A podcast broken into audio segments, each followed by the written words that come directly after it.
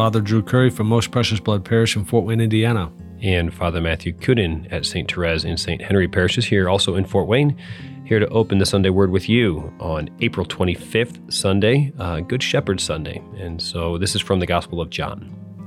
Jesus said, I am the good shepherd. A good shepherd lays down his life for the sheep. A hired man who is not a shepherd and whose sheep are not his own sees a wolf coming and leaves the sheep and runs away. And the wolf catches and scatters them. This is because he works for pay and has no concern for the sheep. I am the good shepherd, and I know mine, and mine know me, just as the Father knows me, and I know the Father. And I will lay down my life for the sheep. I have other sheep that do not belong to this fold. These also I must lead, and they will hear my voice, and there will be one flock, one shepherd. This is why the Father loves me, because I lay down my life in order to take it up again. No one takes it from me, but I lay it down on my own. I have power to lay it down and power to take it up again. This command I have received from my Father. The Gospel of the Lord. Praise to you, Lord Jesus Christ. And like I can remember too how I had mentioned in a previous episode with just regarding sheep in the Good Shepherd and everything that we need to remember that we are sheep, mm. right? And so I need the shepherd's care, right? And I was saying this to our school kids at mass, and so I was like making sheep noises. I was bah, it's like you are sheep, don't forget it. They thought I was weird, new priest here bowing at us. Um, but for us to remember, like, okay, like firstly when he says i am the good shepherd my sheep know me and everything like i, I am his sheep i need to be shepherded by him that means led by him protected by him. I need to learn to distinguish his voice. And like that that's my duty to make sure that i am a sheep that doesn't go wayward but that i stay in the fold. Uh, and so I, I, throw that out firstly uh, but then i want to talk more about just this image of the good shepherd. So what's he saying about himself? Uh, what's he teaching about how he relates to us? And just kind of the image of sheep and shepherd he uses it we could say frequently. You know, there's several different places where he speaks about this in Scripture. And so, uh, what jumps out to you with the image of the the shepherd? Well, first, real quick, I think my favorite moment ever in a bishop's appeal video was when uh, Father Paul Beater was reading stories of Jesus to little oh, little yeah, kids, probably that. kindergartners. Yeah, and he was buying like I a remember sheep. that. it really was the most like endearing and funny thing on Father, a Bishop's Appeal video Father, ever. Father Paul Beater, God bless yes, him. May always, rest in peace. Yep, always joyful, always smiling. So uh, thank you, Lord Jesus, for that moment in, in the Bishop's Appeal video, which was so uh, full of joy and tenderness. I think there is certain when it first comes to sheep, there is that certain sense of kind of sheep are just kind of they're they're beautiful little animals. Uh, so there is a certain sense of just the beauty. When we're called sheep, there is that certain sense of that we're small and and God loves us and He takes care of us. So there's a certain endearing quality to that being being called sheep. I also think. See, here's the thing for me is I'm not. I've never spent a lot of time with sheep. So I speak. Nor have I. I've seen I've seen some in live, but so, but I think anybody that has worked with them, they do say that they're not really the most smart of it. They're not the smartest of animals. Yeah, um, and uh, they kind of run around and they need to be corralled and led. So there's a certain sense of the beauty of humanity uh, but also the sense of us not always doing the right thing or knowing what to do and Be, weak, being a mess. Weak, weakness, yeah, weakness. Easily, easily led astray. Need, yeah, yeah, yeah. Yeah. yeah um, so, yeah. So, so the good shepherd, therefore, he wants to keep us together. That's one thing, I suppose, right? So he says one one shepherd and one flock, right? So he says there will be one flock, one shepherd, and so he wants to lead us with his voice.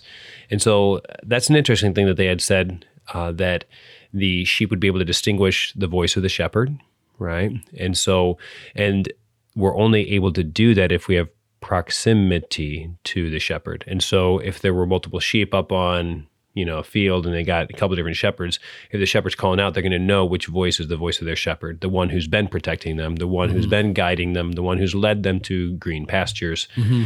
and so we as well then need to learn to distinguish the voice of the good shepherd hmm so we can be one flock. He wants us united.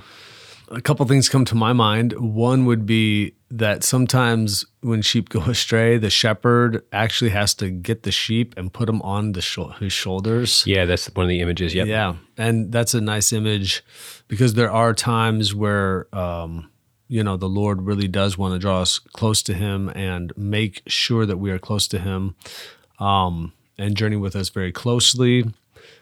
And um, you know that could be time like times of powerful mercy, you know, you could say, or or times of really coming close to the Lord and really learning His ways that maybe we, we weren't knowledgeable of. Yeah. Um, the I'm going to interject. Sorry, sure. just before I forget. So, regarding going out and like rescuing a sheep, even say, mm. okay, and then you put it over your shoulders and bring it back. A uh, couple interesting things. One, that the sheep's far enough away that's like, oh my gosh, it's not going to make it back. So he throws over his shoulder because I'm going to make the journey for you. Hmm. Right. And so because of the weakness, the inability, perhaps in a timely manner to get the sheep back, throws over his shoulders and I'm going to take you back. Another thing with the shepherd's staff, it's got that curve in it, right? That they would use that to like pull them out of ditches and things like that. I hmm. think, right? Yeah, sounds like, right.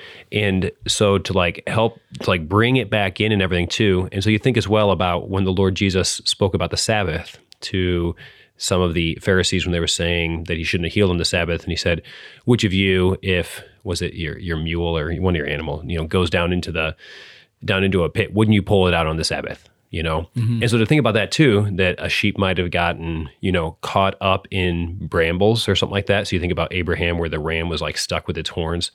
Um, maybe it's stuck down in some pit or something they can't get out of is when the shepherd brings you out of the pit because you're not able to on your own strength. You know, so you got caught up on something, tangled up on something, and he's the one who releases you. Mm-hmm. And then boom, brings you back. And so I think there's a lot of beauty there too in regards to the Lord's mercy, the good shepherd who comes, gives his life for his sheep, but he he does what the sheep can't do. I, I get you back to the flock because you can't do it on your own.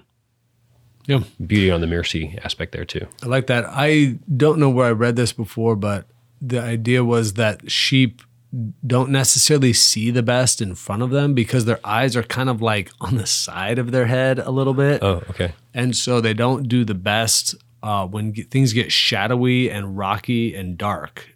And which really, Psalm 23, you know, the Lord leading us through the, the, the dark valley, valley and the shadow of death. It really does relate well to a shepherd leading a sheep through shadows and maybe where you can't where the sheep can't see well maybe it's like going downhill with things in its way. I think that that's really good too because the lord wants to lead us not not only through just difficult times but in some ways that's every day. Every day of our life is we are kind of walking in rocky territory. Every day of our life is kind of filled with light and shadows. We we are not in heaven yet. We're in this mixture between um, heaven and earth, the the spiritual world, the the temporal physical world, and um, the Lord wants to lead us to heaven, to to the beautiful pastures of and rivers of heaven um, in this time where we can't quite see well, um, and things can be rough and and shadowy and dark and things like that. And so we are called to know the Lord's voice and to and to make the act of the will every day to follow him and, and allow him to guide us through this time. Amen. So listen for his voice, allow him to lead you, and as well know that he wants to rescue you, right? From he wants to pull you out of the pit to keep you in the flock and to protect you from the wolves and the many the many evils out there. So may you through hearing his voice of truth uh, come to distinguish that voice uh, and be led to remain always as a member of his flock. May God bless you all.